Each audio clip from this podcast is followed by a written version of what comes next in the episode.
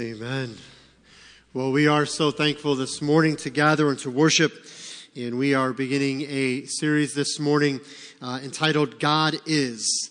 God Is. And we're going to attempt over the coming three weeks to fill in uh, that blank.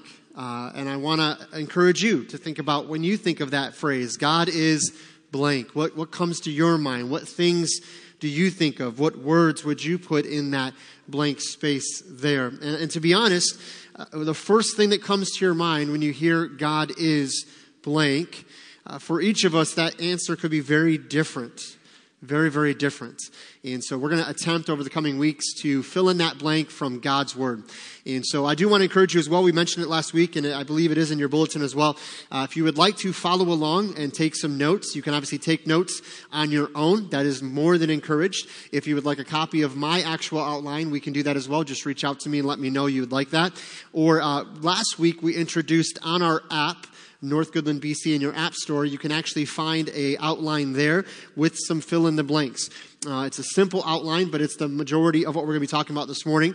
And so if you go into our app and then go into media, and then you'll see sermon notes. Click on that, and then you should see today's date, and that graphic actually will be there as well.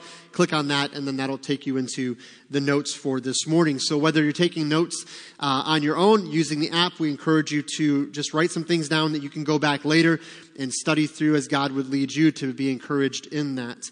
Um, and so, again, uh, how would you answer that question? God is blank. And again, as I said a moment ago, I think many of us would answer that question vastly different depending on our life experiences.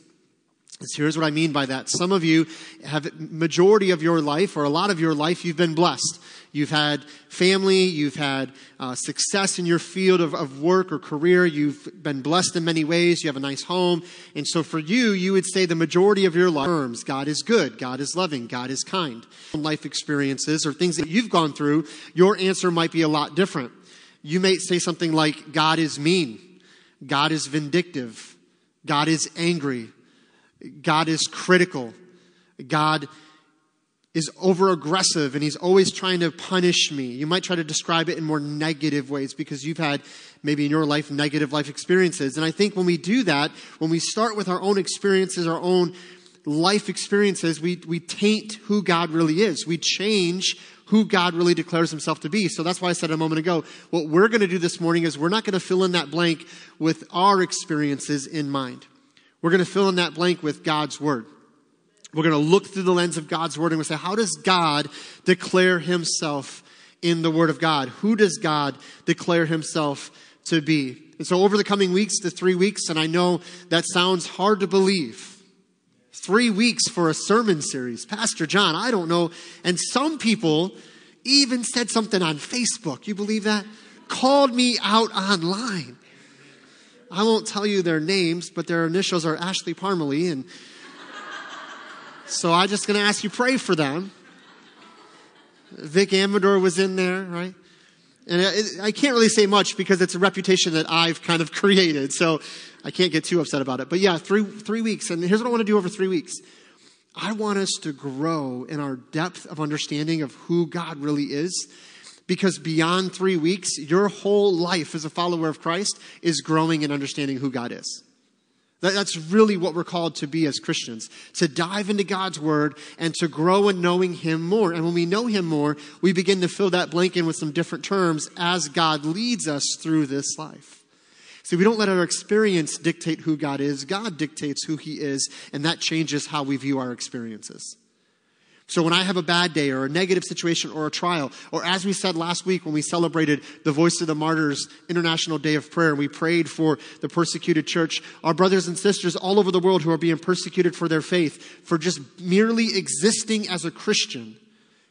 Can you imagine how they would walk through the day if they let their experience of persecution dictate who God is? I mean, they'd be defeated. They would think God doesn't care. They would think God has forgotten about them. But when they go to God's word and they realize who God declares himself to be, there's actual strength there.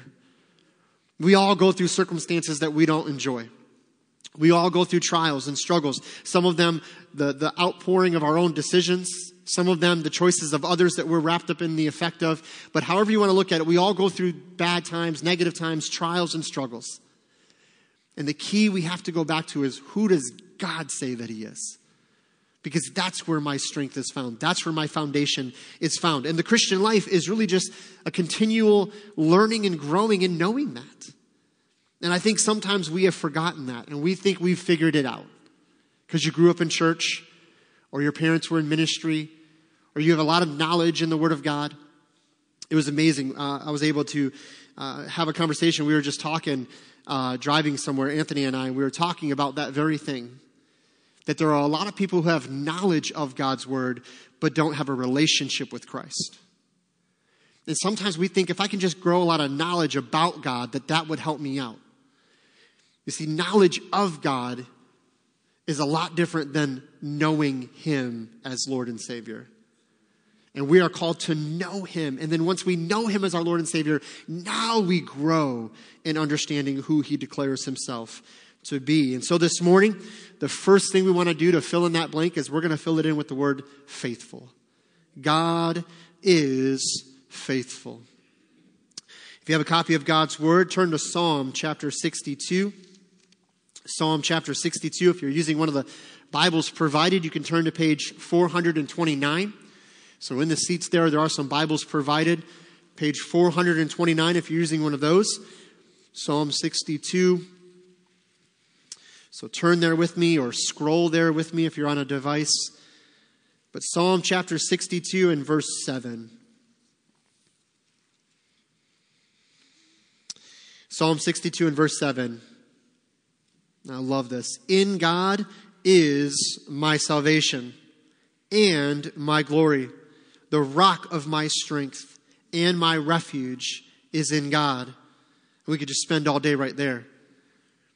I guess I would ask this question. You don't have to answer out loud, but just right there between you and the Lord, would you say verse 7 is true of your life and your testimony right now? Would you say definitively, God is my salvation and my glory? Your glory is not in yourself or what you do, your glory is in Him because that's where we glory, is in the Father and in Christ. The rock of my strength. Where do you find your strength? In your abilities, in your intelligence, in your successes, in your checkbook, in your home, in your relationships, or do you find it in Him?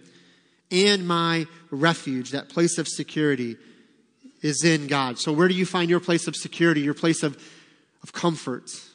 Is it in a substance? Is it in a relationship? Or is it in the person of Jesus Christ? And so, just even in that one verse, just take a moment and ask God, God, reveal to me where I am finding my strength in these areas of my life. But verse 8, this is where we're really going to draw out here this opening phrase Trust in Him at all times you people. Pour out your heart before him. God is a refuge for us. Selah. You see, the challenge here is to question and to ask the question is God really faithful? And if God is faithful, then we need to trust him. We need to trust him. The psalmist tells us to trust in him at all times. There is never a time in our lives where we are exempt from trusting in Him.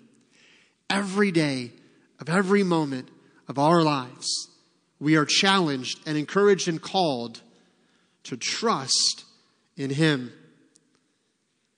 In your notes, there's a, a, quote here. I heard an author say this years ago, and it's still true today. What we worry about the most reveals where we trust God the least. What we worry about the most, what is that area of your life you worry about the most? That you find yourself losing sleep over? We all have these moments. We all get concerned or we're worrisome about things. We get wrapped up in being fearful of something. Maybe for some of you, Tuesday, there was a lot of worry. But praise God, we still gather in His name. We still worship the same God. He didn't leave his throne on Wednesday morning because things didn't go the way you wanted. I'll be honest with you guys. I was, I was heartbroken on Wednesday morning. Has nothing to do with any politician or any person. It has to do with our state passing something that I believe puts in direct harm unborn children. And those lives are valuable. Children's lives are not valuable just after they are born, they're valuable before they're born because they're created in the image of God.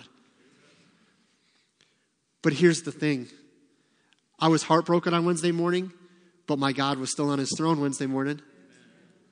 And my God is still good on Wednesday morning and we gather in his name to worship him and we preach the gospel of Jesus Christ. And I mentioned it to somebody Wednesday night just in passing. I said, I know it's tough, but our fix, our eyes fixed on him has never changed. If you took your eyes off of him and put it on something else, that's not on him, that's on you. So where do we fix our gaze? Hebrews. We put our eyes on him. Why? Because he's the author and finisher of our faith. So we fix our eyes on Christ. We set our eyes on him. Why? because we trust in Him. Billy Graham, I, I heard the sermon a long time ago. It's gone around Facebook quite a few times. And I don't know if you really ever listened to Billy Graham, but on YouTube you can find a lot of his sermons and stuff. And I went through this thing where I just was like listening to a bunch of his messages, and I was amazed. And I shouldn't have been because God's word doesn't change. But I was amazed how much of it applied to today's day and age. Messages from the 50s and the 60s that you could literally just preach that same message today, and it would be applicable to what's going on in our world. Because the human condition is still fallen as it was then, and it's always been since the garden. We still need the same things salvation through Christ alone. And he was preaching this message, and it's a famous thing where he was saying where he trusts. He says, I don't trust in Washington. I don't trust in this. I don't trust in that. I don't trust in myself. I trust in Jesus Christ. The psalmist says we are to trust in him at all times. What we worry about the most reveals where we trust God the least. And so I just want to pose it to you to think about that. What is that for you? What is that area that you worry about the most that maybe God is leading you to understand you trust Him the least in that area? So if we are encouraged to trust God in all things at all times, in order to do that practically, I must believe that God is faithful. So the question we ask is Is God faithful? We say God is faithful, and people say amen, but is God faithful? We're going to break this apart this morning. So, in your notes there, the first thing we're talking about is Is God faithful? That's the question we're asking, and then we're going to answer that question with three simple points. The first thing we must know is He was faithful before. He was faithful before. Again, I don't just mean in our own lives. Again, your experience is not the key. Well, He's been faithful to me, so I see Him as faithful. He's not been faithful to me, so I don't see Him as faithful. No, we have to understand that in the Word of God, we read of various examples of God's faithfulness going all the way back to the Garden of Eden. That all through God's Word, we can read countless story after countless story after countless story of the way God was faithful. He was faithful. And this is an important point in our lives. We may believe we have not seen the faithfulness of God on display. However, we are not limited to merely our own experience. We are blessed with the Word of God and we can read of the faithfulness of God. We're not stuck in just our experience of His faithfulness. Well, I've never seen God really show up like I read in the Word of God. That's okay. He doesn't have to prove it again. He's already done it once. He was faithful. We have thousands and thousands and thousands of years of recorded history for us in Scripture that reveals that God's character is one of faithfulness. This is what gives the psalmist endurance when they reflected on God's provision in the past. When you read the book of Psalms, and we've said this before, we read the book of Psalms so many times, it talks about that God allows the psalmist to go through a situation that they don't understand. God, where are you? God, the wicked are prospering. God, look at this. God, look at that. God, why have you left me? And at some point in the psalm, the psalmist begins to dwell on what God has done, where God has demonstrated his love, his kindness, his grace, his power, his mercy. And the psalmist begins to change the psalm from a psalm of lament to a psalm of praise. To a psalm of God, thank you for this and thank you for that. And God, you've done this and God, you've done that. We've been studying on Wednesday nights through the book of Exodus.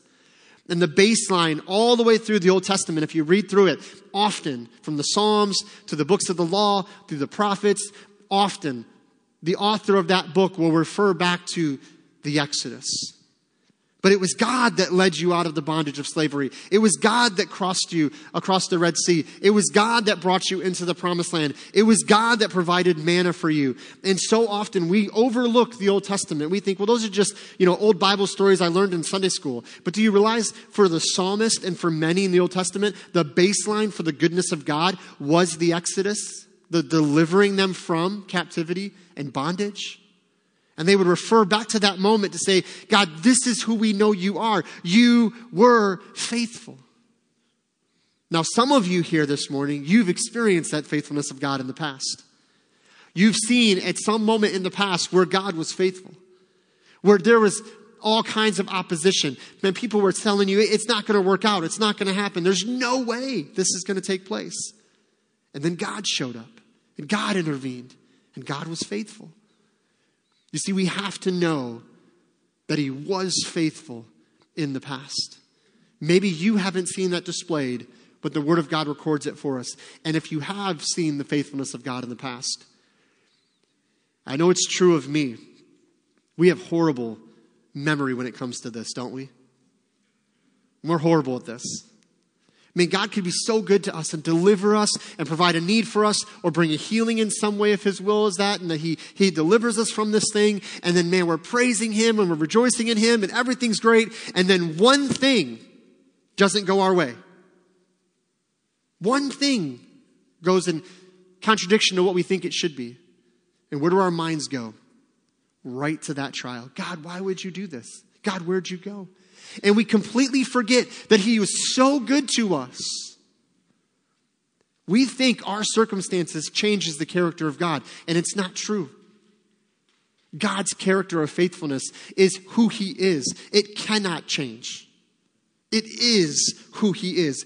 God doesn't just display faithfulness, God is faithful.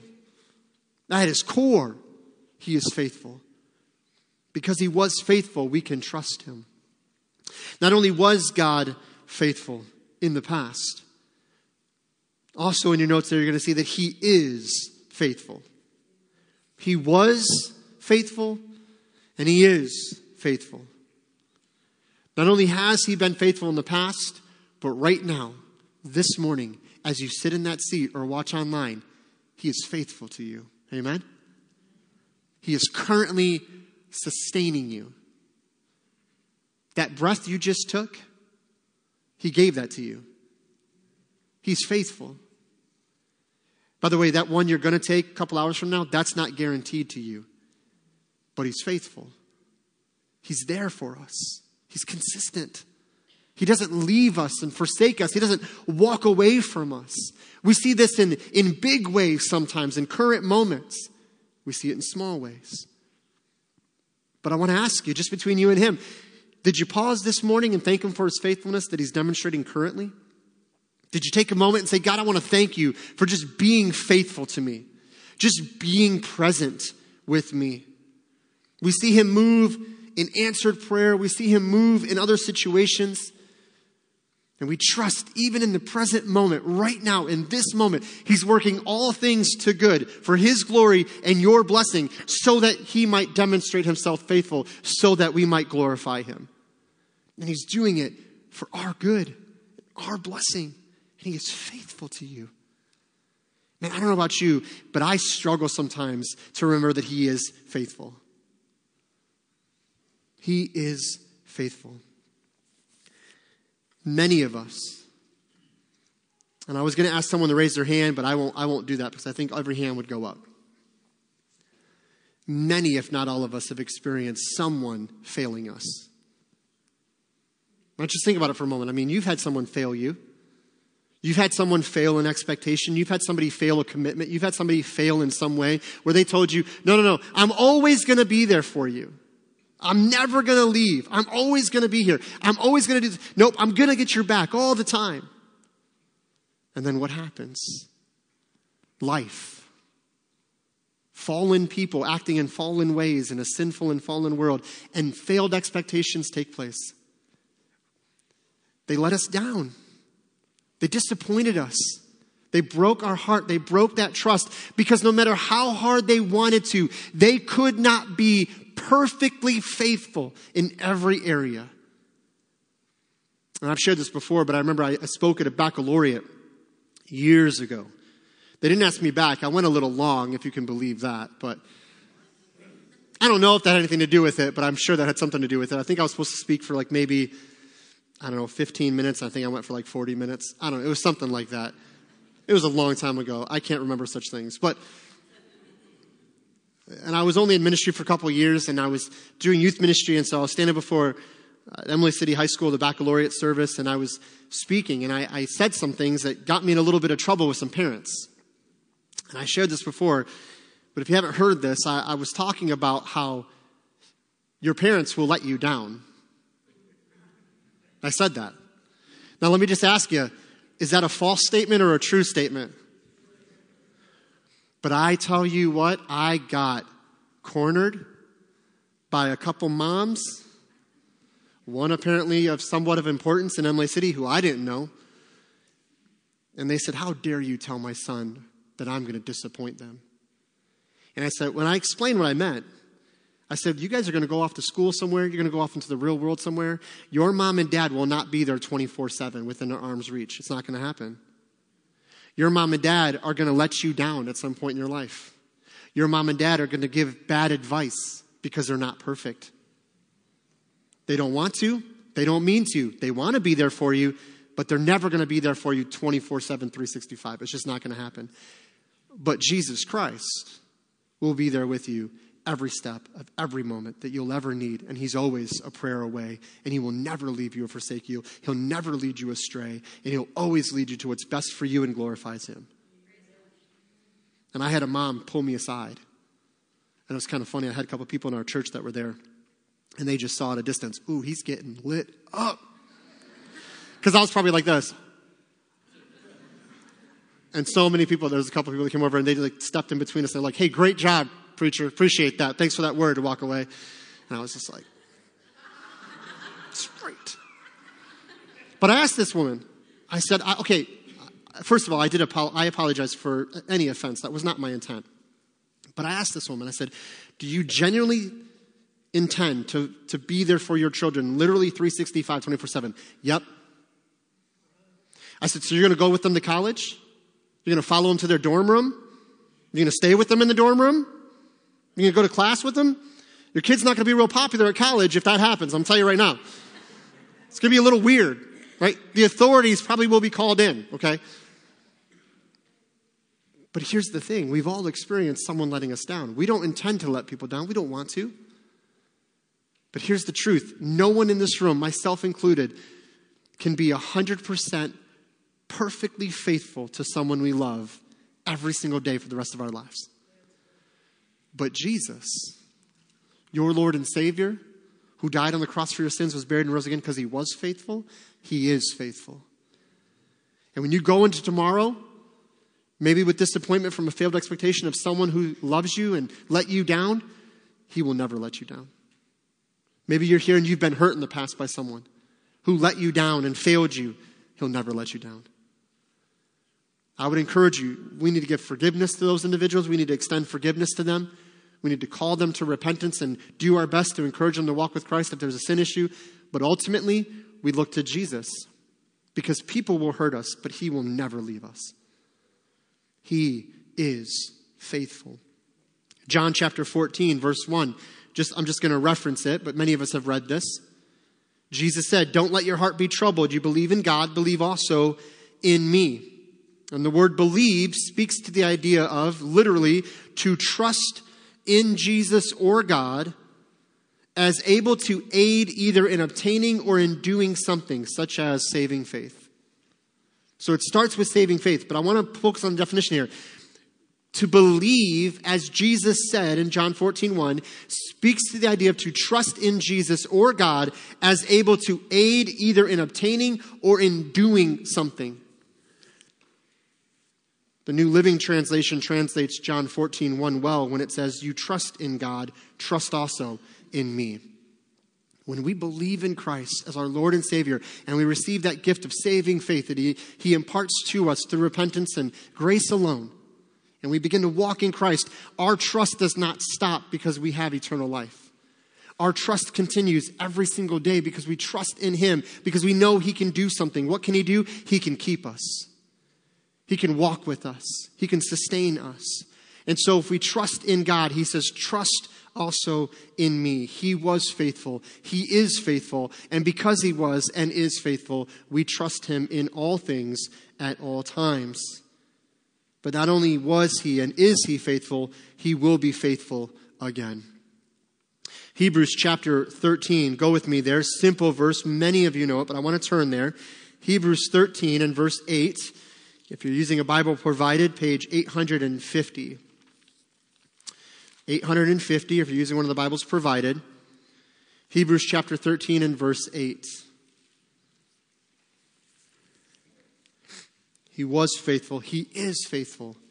He will be faithful again. Hebrews chapter 13 and verse 8.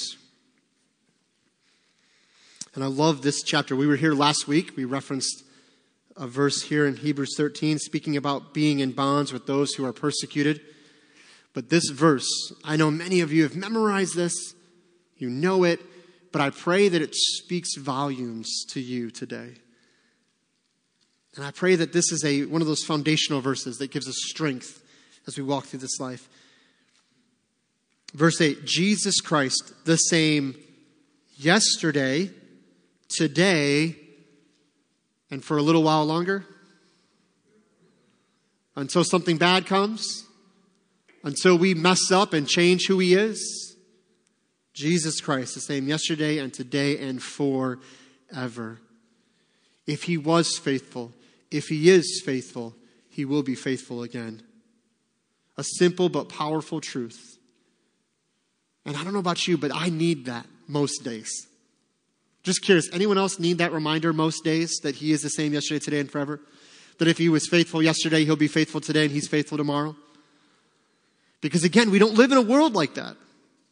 We don't live in a world where there's consistency and, and constancy. We want, people want that, but if we're being honest, every day that ebb and flow, right? Uh, some of us get in our emotions and one day we're good and one day we're not good. By the way, people around you notice it and it's not okay.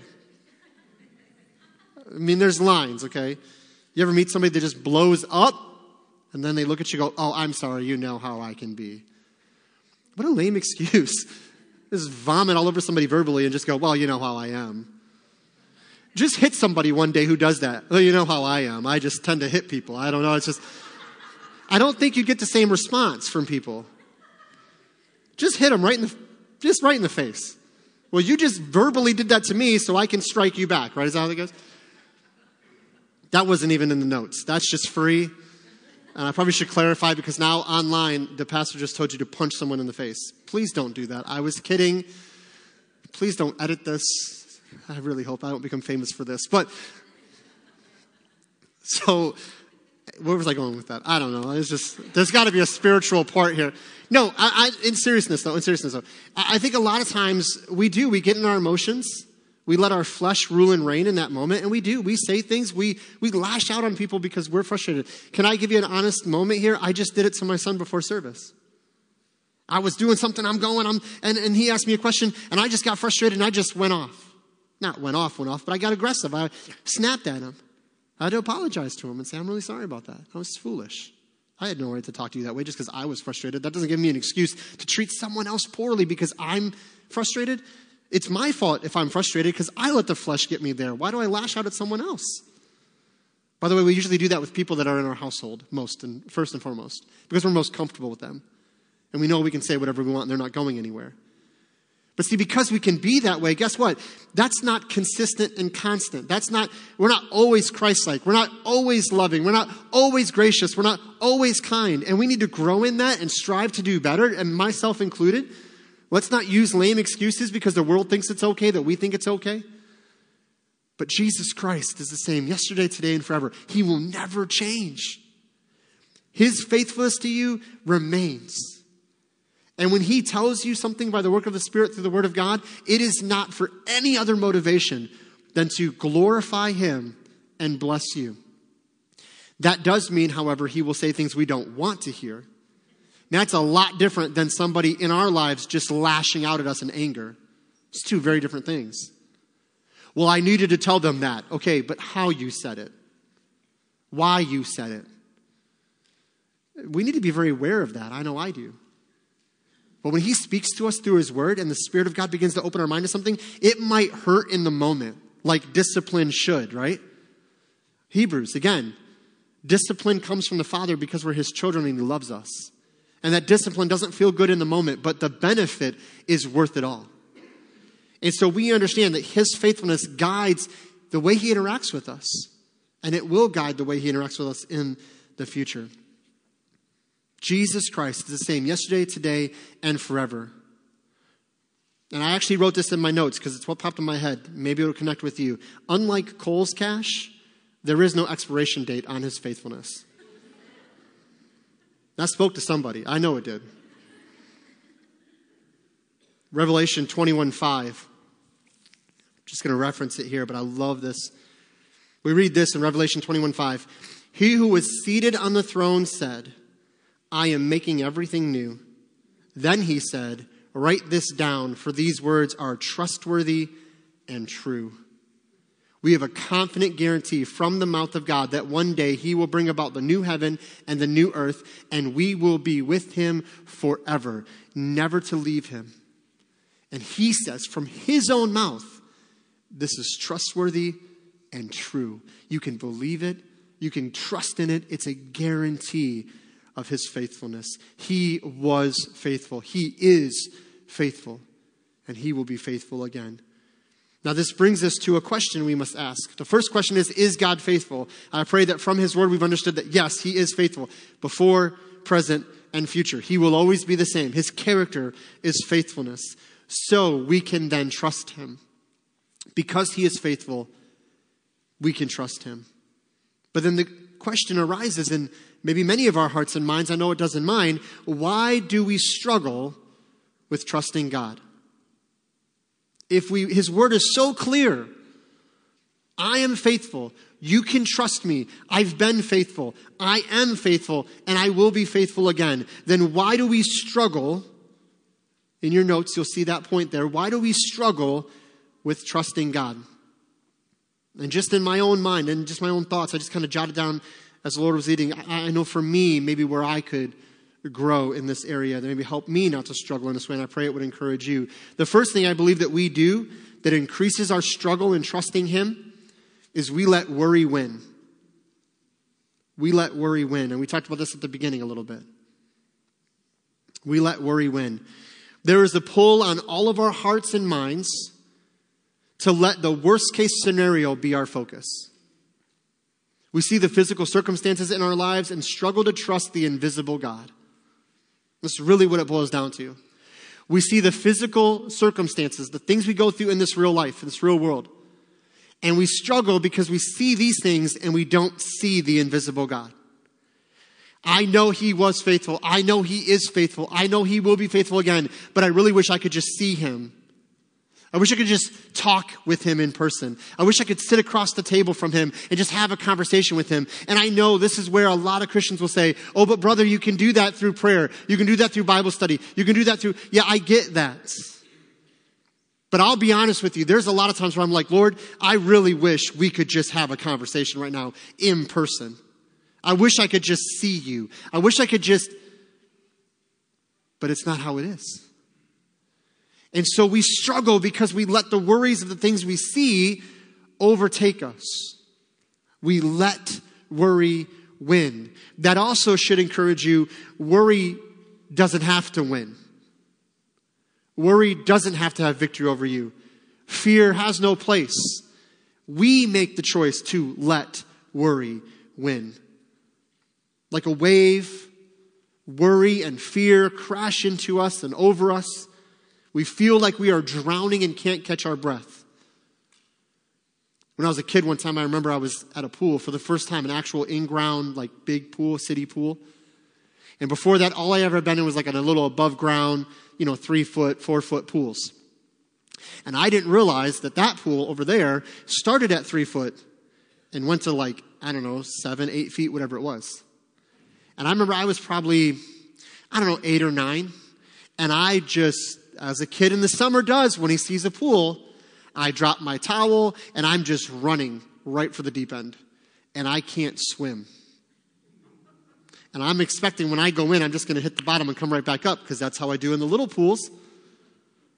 And I just took off and I jumped full, just right in, splash. And it was awesome. And so I couldn't reach the surface of the water.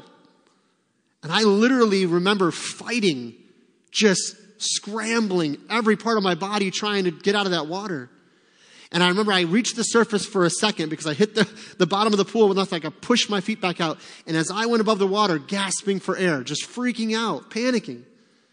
I saw the, the family we were with, the, the mom just like does this like straight, like lifeguard dive into the pool. Like it was like out of a movie.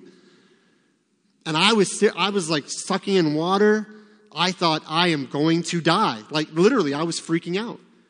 Now, it really wasn't that serious. They pulled me out, I coughed up some water, and everything was fine. But in that moment, to me, I was going down. I was drowning. I was going to lose my life. The, the mom that was there that pulled me out, she knew I'll be fine.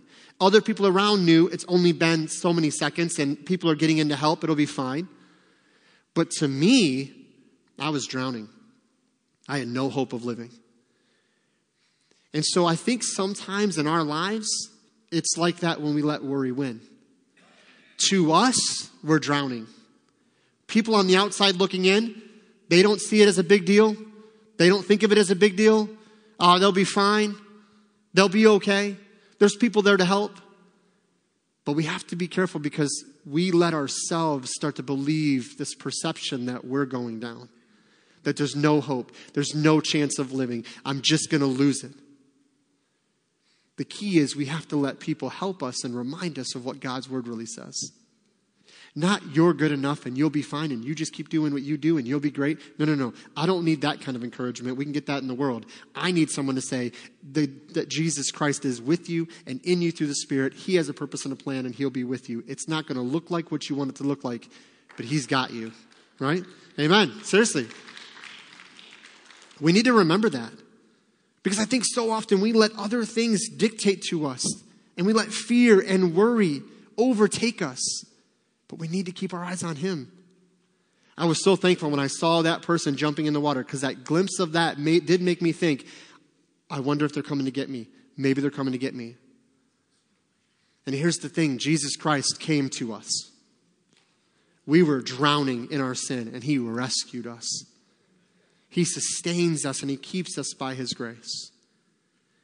So, have we let worry win? Have we thought the only option is to let it overtake us? I love a famous quote by Corrie ten Boom. It speaks well to this idea. She said, Worry doesn't empty tomorrow of its sorrow. Worry doesn't empty tomorrow of its sorrow, it empties today of its strength. We cannot add one second to our lives or one inch to our status by worrying about it. Worrying about it will not in any way help the situation. Planning, preparing, and those things will help. Being concerned about something to take steps of action, that's fine. But worrying, stressing, letting fear win, that will not help. The key is that if you find yourself worrying about it, then you can and should pray about it. If it's big enough for you to worry about, it's big enough for you to pray about. No matter how big or small, take it to Him in prayer. The Bible tells us very clearly be anxious or worry for nothing, but in all things make your requests known unto God. So, why do we struggle so much, so much with trusting God? We let worry win.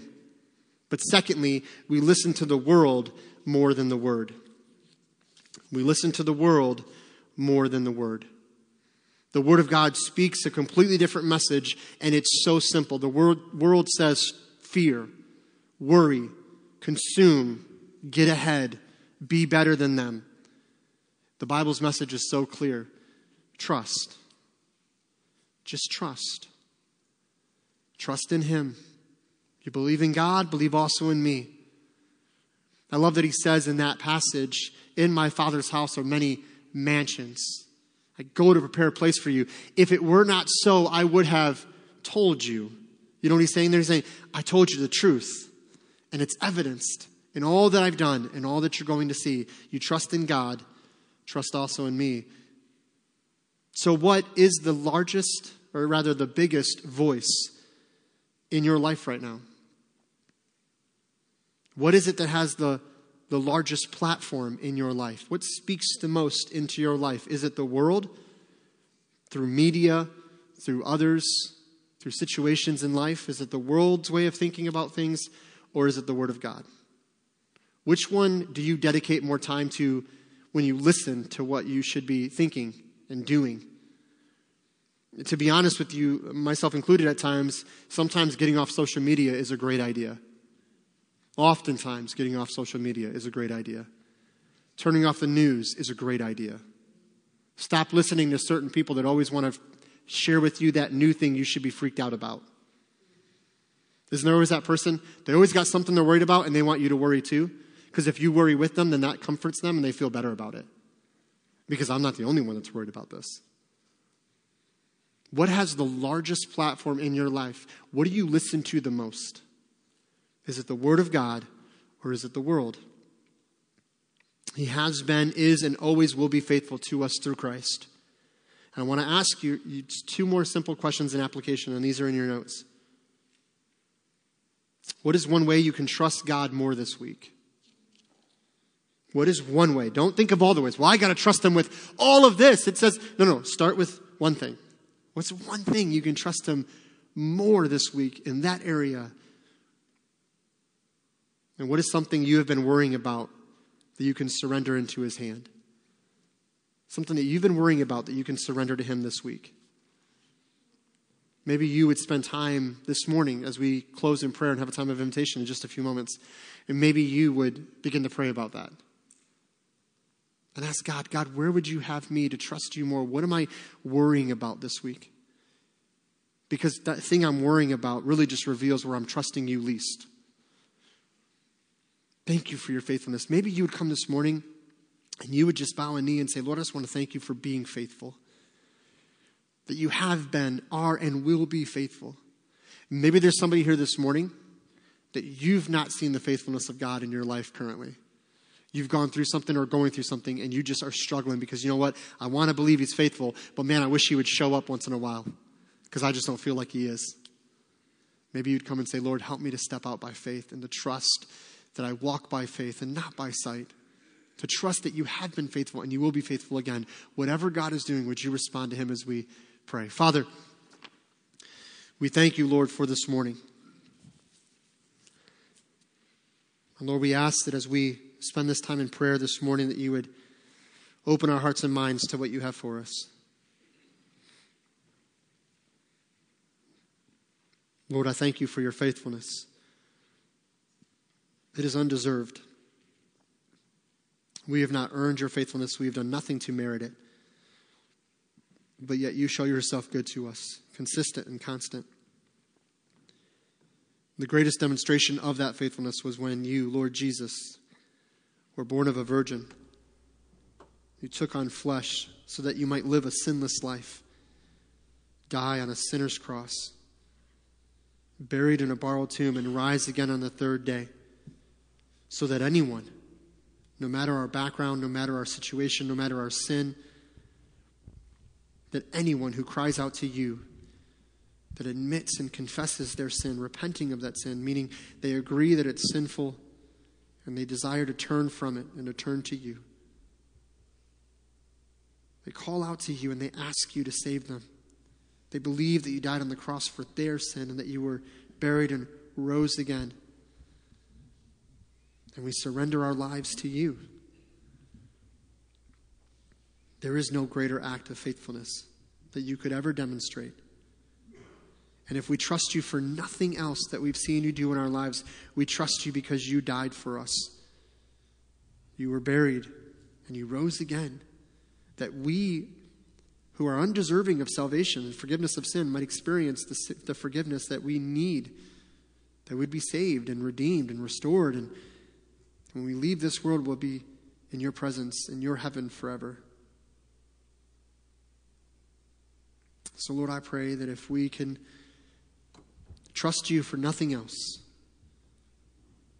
That we would trust you because you are so good and so loving to do all that was needed that we might know you as Savior. And so, Father, I pray that you would encourage our hearts and minds. That if there's somebody here, Lord, really worrying about something, and I know we think of the little things, but Lord, there's big things that come into our lives, and I pray if they're worrying about that, that fear is trying to win, Lord, I pray that they would know they can trust you, share that with you, make the request known through prayer. Just allow your spirit to comfort them. And so, Father, again, in all of this, I pray that you would be glorified, that you would open hearts and minds for whatever we need to do, that we would respond and make those choices, trusting you more this week and worrying less. Father, we love you.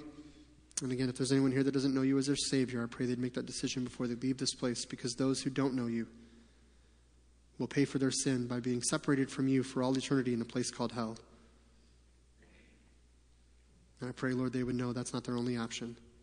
They can trust in you for eternal life. Father, again, we thank you for all of this, and we ask it in Jesus' name. Amen. Would you stand to your feet this morning as we sing a song of invitation? Would you come this morning? Would you thank Him for His faithfulness?